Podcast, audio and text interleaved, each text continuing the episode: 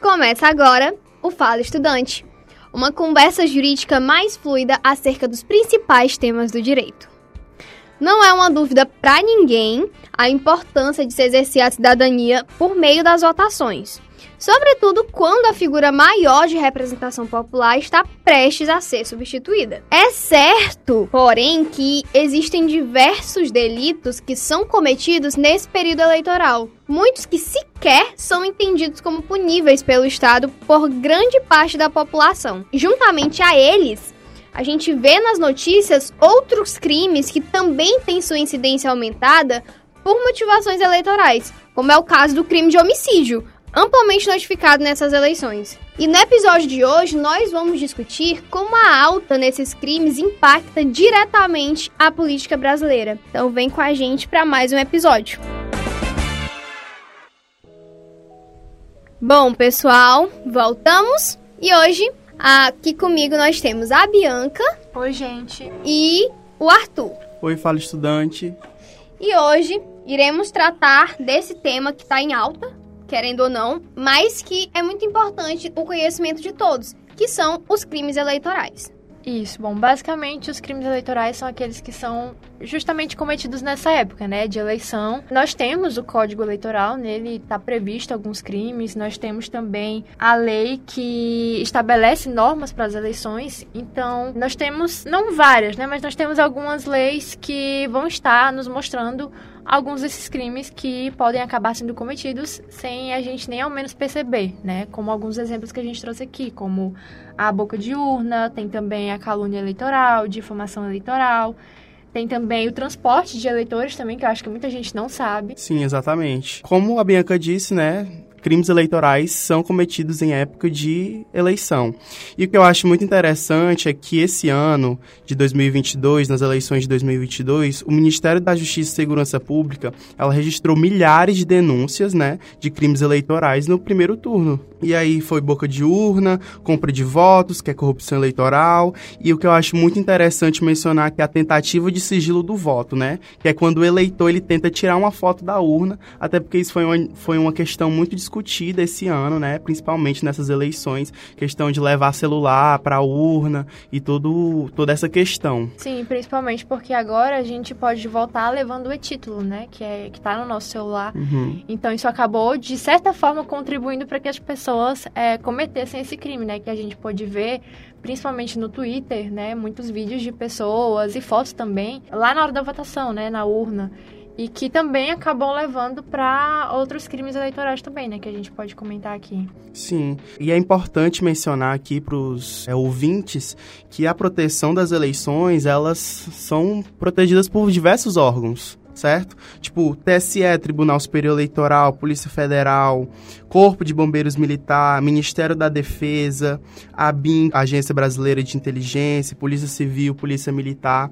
Então, assim, a, a questão das eleições, né, é, estão sendo é, vigiadas por diversos órgãos. E nós temos uma, uma grande problemática, que é o quê? Como, como os meninos falaram esse ano, em 2022, nós temos as eleições presidenciais. Agora, no segundo turno, nós estamos indo para as eleições presidenciais. Que isso nos, nos põe em uma situação muito complicada. Porque, assim, o Brasil está muito dividido. Né, ele está muito polarizado. E essa circunstância, ela, ela é um atenuante, ela corrobora muito para a prática desses crimes. E juntamente a isso, a gente ainda tem a incidência de outros crimes que não são crimes eleitorais, mas que decorrem deles. No caso, o que a gente tá vendo muito, noticiando muito mesmo, é questões de homicídio, gente. É, eleitores assassinando outros que são de sua oposição. Isso é muito. é um absurdo, basicamente. O TSE, ele inclusive tem um aplicativo que é o Pardal, né? Uhum. Que ele registrou é, quase 38 mil denúncias relativas às eleições desse ano. Esse aplicativo ele foi criado em 2014, ele foi reativado é, no dia 16 de agosto, para justamente receber é, as denúncias, né? Seja de compra de voto, seja a respeito de propaganda irregular, enfim, são vários é, os assuntos, né? Os crimes que podem ser denunciados por esse aplicativo. É, a apuração, né, desse, dessas denúncias, elas são é, competência do Ministério Público Eleitoral. De acordo, né, com as nossas pesquisas, a gente pode ver, eles até fizeram um ranking, né, dos estados, enfim, a gente Uhum. pode ver o número de denúncias. E o que mais registrou denúncias foi é, São Paulo, né, os eleitores paulistas, que recebeu até o momento 5.674 denúncias, seguidas do Pernambuco, Minas Gerais e Rio Grande do Sul. E um dos crimes né, mais é, envolvidos em questão no aplicativo Pardal é justamente envolvendo deputados federais e estaduais, né? Denúncias é, que são encaminhadas pelo Ministério Público Eleitoral que é, são registradas nesse aplicativo Pardal, que é um mais um dos, das formas para garantir a segurança das eleições e da, do período eleitoral. Gente está falando dessa questão dos, órgãos responsáveis por essas denúncias e tudo, eu queria perguntar para vocês, porque eu acredito que muita gente, mesmo até estudantes de direito, não sabe que existe um código eleitoral e que há uma legislação específica para isso. Mas, assim, os crimes eleitorais aqui no Brasil, quem é que julga? Então, os crimes eleitorais no Brasil, eles são designados para uma justiça especializada, que é a Justiça Eleitoral, certo? A Corte Suprema envolvendo questões eleitorais é o TSE, Tribunal Superior Eleitoral, que é um órgão que ficou muito conhecido, né, nos últimos dois anos por conta do presidente Jair Bolsonaro. Tem um grande embate ultimamente com do presidente com o tribunal. E os- o- a, a Corte Suprema, é, que dita as questões eleitorais, é o TSE, Tribunal Superior Eleitoral, presidido pelo Alexandre de Moraes, que também é uma figura que aparece muito ultimamente nos noticiários. E é o TSE e a Justiça Eleitoral que comandam essa questão dos crimes eleitorais. Sim, e não só os crimes eleitorais, né, mas também tem decisões a respeito dos crimes conexos, né, aos eleitorais, como por exemplo a corrupção ativa e passiva, tem também o peculato, concussão, enfim, são vários crimes que foram definidos, né, nesse rol, assim, se é que a gente pode dizer, que podem ser julgados também pelo TSE, né, caso estejam ali conexos a crimes eleitorais. Então a gente está diante de crimes que normalmente são julgados pela justiça comum, Isso. só que quando conexos aos crimes eleitorais são julgados pela justiça eleitoral. Exatamente, por exemplo, a questão da demissão de empregados nesse período eleitoral. O patrão, quando ele, por exemplo, coage funcionários para votar em determinado candidato, ou ele coage funcionários para não votar, é, por exemplo, ele pode ser enquadrado em assédio eleitoral ou em assédio moral. Então, é um exemplo perfeito desse que você acabou de falar, Safira. E assim, os crimes eleitorais, por si só, eles são extremamente graves. Mas nós temos diversas consequências, né, desses crimes. E uma dessas consequências, talvez não seja nem exatamente uma consequência, mas a causadora disso é a nossa era das fake news. principalmente né, nos últimos anos, eu acho que as fake news, de certa forma, elas contribuíram né, para que algumas pessoas, nesse momento né, das eleições, que a gente sabe que está muito dividido, para que elas é, cometessem alguns crimes, né? Porque é como se elas já estivessem se preparando para no dia da eleição, não, isso que vai acontecer. E a gente pôde ver, né, muitos vídeos, como a gente comentou no começo, né, do pessoal gravando lá na hora de votar. É, a gente pôde ver também notícias de pessoas que fizeram um escândalo, né, lá, enfim, na sessão eleitoral, que é, dizendo que, sei lá, eu ditei um número, mas apareceu a foto de outra pessoa. Enfim, surgiram muitas é, notícias, né, nesse, nesse Que âmbito, colocam né. até em jogo a, A validade. a validade das urnas Isso. eletrônicas. No caso, propagando fake news acerca dessas urnas eletrônicas. Sim, que inclusive já foi muito questionado. Na verdade, acho que o ano passado, né? Surgiu toda aquela polêmica do voto impresso de novo, uhum. justamente por causa dessas fake news, né? Uma apresentadora da CNN estava é, fazendo uma análise sobre as fake news em relação agora para a corrida do segundo turno. E o que, que ela estava falando? É que as fake news, geralmente, agora, nesse segundo turno, elas estão voltadas para dois aspectos. O primeiro aspecto é o processo eleitoral, né?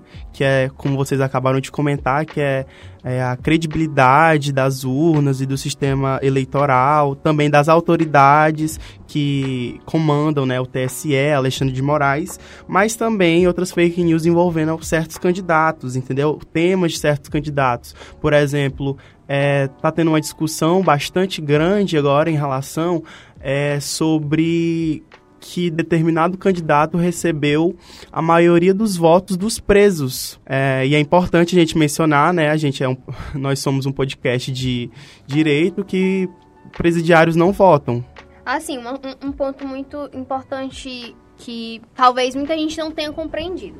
Preso não volta, não volta. Mas de que preso nós estamos falando?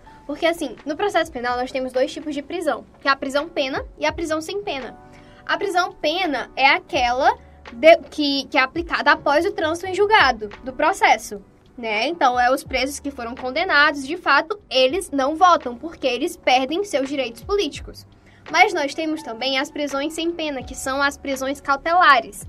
Prisão provisória, prisão preventiva, que nesse caso ainda não houve um trânsito em julgado, e por não haver um trânsito julgado, por não haver uma absolvição ou uma condenação, esses presos, eles são considerados inocentes pelo princípio da presunção de inocência. E eles, por eles não terem sido condenados, eles não perderam seus direitos políticos. Ou seja, eles sim têm direito a voto. Então não é correto você falar que ah, é, os presos elegeram tal presidente, os presos, enfim, porque esses presos, eles são é, eles não são condenados ainda. É uma nomenclatura muito errada de ser utilizada nesse caso. E eu acho que é importante, né, a gente falar das fake news, porque, é, como já foi mencionado aqui, né, a gente está indo para o segundo turno e isso pode acabar influenciando, né, as pessoas. Porque, na verdade, influencia sim, né? Principalmente as redes sociais, que as pessoas, assim, a primeira coisa que vem, elas já acreditam, não vão em busca de, de pesquisar para saber se é verdade. Eu lembro que uma pessoa muito próxima de mim chegou perto de mim e falou assim: ah, parece que teve um presidente que ele recebeu mais votos do que de, de habitantes de uma determinada cidade, no interior, acho que foi da Bahia, eu nem lembro ao certo.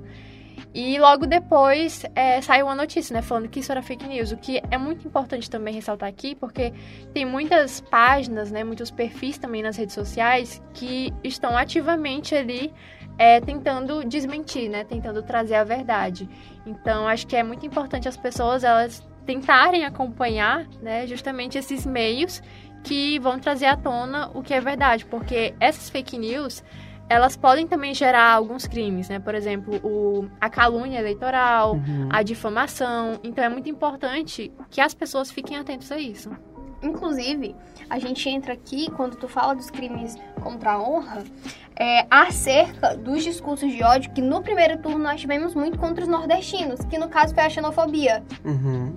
A gente se deparou em um cenário é, de crimes contra a honra relacionados às eleições é, contra uma determinada população da sociedade. Justamente, trazendo aqui de novo né, as redes sociais, a gente pôde ver muito isso, por exemplo, no Twitter, né? Logo que saiu o resultado do primeiro turno, meu Deus do céu, eu tava lá o Nordeste lá no, nos Trend Topics lá do Twitter e assim, muitas pessoas falando barbaridades, né? Falando atrocidades sobre os nordestinos justamente por conta ali do resultado das eleições, né? Por conta ali da pessoa que eles escolheram eleger, o que é assim, meu Deus, completamente é assustador, né? E é crime. Teve até envolvimento da OAB, né, com a questão de uma advogada que fez comentários discriminatórios com pessoas do Nordeste. Sim, exatamente. Claramente uma xenofobia é, eu poderia chamar xenofobia eleitoral? Não sei. Mas a gente tá nesse cenário principalmente causado pelas fake news, né? Porque a gente vive em um cenário social de extrema tecnologia. E essa tecnologia, ela, é, ela propicia que essas fake news, elas estejam cada vez mais fortes. É importante também levar em consideração é, o fator social educação no Brasil, né? Até porque nem todas as pessoas têm o discernimento, nem todas as pessoas têm a educação, é, formação educacional necessárias, às vezes para distinguir certas questões. Também tem a questão da, é, de pessoas mais velhas que a tecnologia é uma coisa nova para elas, de certa forma. Exatamente. E a gente se depara quando tu fala desse pessoal sem conhecimento, principalmente quando a gente vai para a população, tá naquele nível social mais baixo, e quando eu falo nível social, eu falo nível econômico, social econômico, a gente se depara com, a, com pessoal que tem uma educação muito mais baixa, um nível de educação muito mais baixo, e que muitas vezes eles estão desinformados de todas essas questões, e que a primeira notícia que vem a eles, eles não eles propagam não porque eles querem propagar uma mentira, mas porque eles acreditam que aquilo seja verdade. E ele vem, aquela notícia ela vem sendo falsa por pessoas que intencionalmente buscam propagar notícias falsas. Sim, recente mesmo, recentemente é, saiu, né, alguns vídeos, acho que não compete a gente a falar sobre o assunto, mas do atual presidente e assim, isso começou a correr em vários grupos de WhatsApp, né, pelo menos no, nos que eu estava. E a gente vê como é assim complicado, né, isso das redes sociais e como isso acaba correndo de uma forma tão rápida que acho que as pessoas não têm nem tempo assim de parar assim para questionar, será que isso é realmente verdade? Mas, né, colocando aqui de novo lembrando que isso é uma coisa que a gente tem que se atentar muito porque é, tem, existe um limite, né, que pode, que se caso ele for ultrapassado, né, as pessoas elas podem chegar a cometer um crime e, consequentemente, responder por ele. E uma coisa que todo mundo, principalmente agora, na prime no primeiro turno, deveria ter, ter, ter, tomado esse cuidado. E agora no segundo turno, novamente. É, tomar cuidado para, no ato da eleição, no momento que você for votar, você não cometer esses crimes. Né? Embora tenhamos leis que no primeiro turno nós tivemos a lei seca, né, que ela estava suspensa durante as eleições, mas vocês devem ter esse cuidado, todos nós devemos ter esse cuidado com as nossas condutas. Agora, é proibido levar o celular para dentro da no, no, momento ali da urna para votar. Sim, no momento de votar é proibido. Você não pode entrar com o celular, ele vai ficar com a mesária. Exatamente. E a tentativa de sigilo de voto, isso. Exatamente. Então, assim, sabendo disso, pra que teimar e cometer um crime e levar o celular? Gente, vamos ter consciência e vamos entender que é, não é porque você tá com dúvida daquilo que você tem que cometer um crime, pelo amor de Deus. Enfim, a, você pode vir a ter uma pena é, voltada a você. Tomem cuidado com suas ações, que elas podem sim ser crimes. Inclusive, é, em Macapá, eu tava vendo, teve uma mulher que ela foi presa em flagrante justamente por ter tirado duas fotos da urna eletrônica e, de acordo com a polícia, ela teria feito imagens dos candidatos a deputado estadual e também a presidência. Então, ela vai responder pelo crime de violar o sigilo do voto. Ou seja, toda ação tem sua consequência. Exatamente. Eu creio que a intenção do nosso podcast de hoje era essa, de informar vocês acerca da existência desses crimes para aqueles que não conhecem e também voltar a, a comentar e, e a chamar a atenção de todos né? Incentivar, né, a, a pesquisa sobre isso, né? Instigar a população é a saber do, do que você pode fazer, o que você não pode fazer, é, quem é que está por trás dessas, dessas informações, ou quem é que protege essas urnas. Tudo isso é muito interessante. Até porque a gente está vivendo uma era de extremo assédio eleitoral. O assédio eleitoral é, é a questão envolvendo patrão e funcionário. Isso, inclusive, recentemente saiu um vídeo é, de um empresário, né, no interior do Pará, se eu não me engano, que ele estava é, ali falando para os seus funcionários que ele iria pagar uma quantia em valor se eles votassem no candidato que ele estava pedindo, né? Na verdade, não era nem pedindo, era quase que forçando, né? Porque ele dizia que se o candidato que ele não queria que ganhasse se ele levasse né, as eleições desse ano, ele iria demitir vários funcionários, teria que fechar ali algumas das suas, é, dos seus estabelecimentos ali. Então, isso vem acontecendo bastante, né? E o TSL tem uma participação muito importante nisso. Inclusive, o, o Alexandre de Moraes, né? Ele se pronunciou e disse que, juntamente com o Ministério Público, Ministério Público Eleitoral, eles vão trabalhar para combater Eleitoral isso. e trabalhista, que ele disse, dia 13 de outubro. Isso, exatamente. O que é uma coisa muito importante, né? Porque é o que a gente está vendo bastante, né? Realmente tem saído muitos vídeos, né? Assim, denunciando é, empregadores, né? É, forçando ali os seus funcionários a votarem ou deixarem de votar em algum candidato à presidência. A nossa intenção é alertar vocês acerca das suas condutas, tomar cuidado, porque além desses crimes eleitorais, nós estamos diante de, de crimes, como eu já tinha comentado, de homicídio com, cometido contra pessoas da sua oposição, né? Então tá todo mundo à mercê nessas eleições, então é sempre tomar cuidado com suas condutas, tomar cuidado com as condutas do outro também e ter muita atenção nessas eleições. Né? Nossa intenção aqui não é dizer, não é ditar quem você vota, até porque nós estamos falando que isso é um crime, né? Quando a gente fala de assédio moral, de assédio eleitoral, perdão. É, mas sim tentar alertar vocês acerca dessas eleições e de como, como o cenário atual é muito propício tanto para fake news quanto para os crimes eleitorais. Eu creio que nossa intenção foi atingida né? Eu espero que vocês tenham essa compreensão acerca desses crimes e que tenham mais atenção a partir de agora. E claro, tenham consciência nessas eleições. Votem consciente, mas acima de tudo, votem para si. O, o, voto é de vocês, você não deve impor a ninguém o seu voto, porque isso também é assédio eleitoral. Então é isso, pessoal. A gente agradece por terem ouvido até aqui e até o próximo episódio. Tchau, tchau!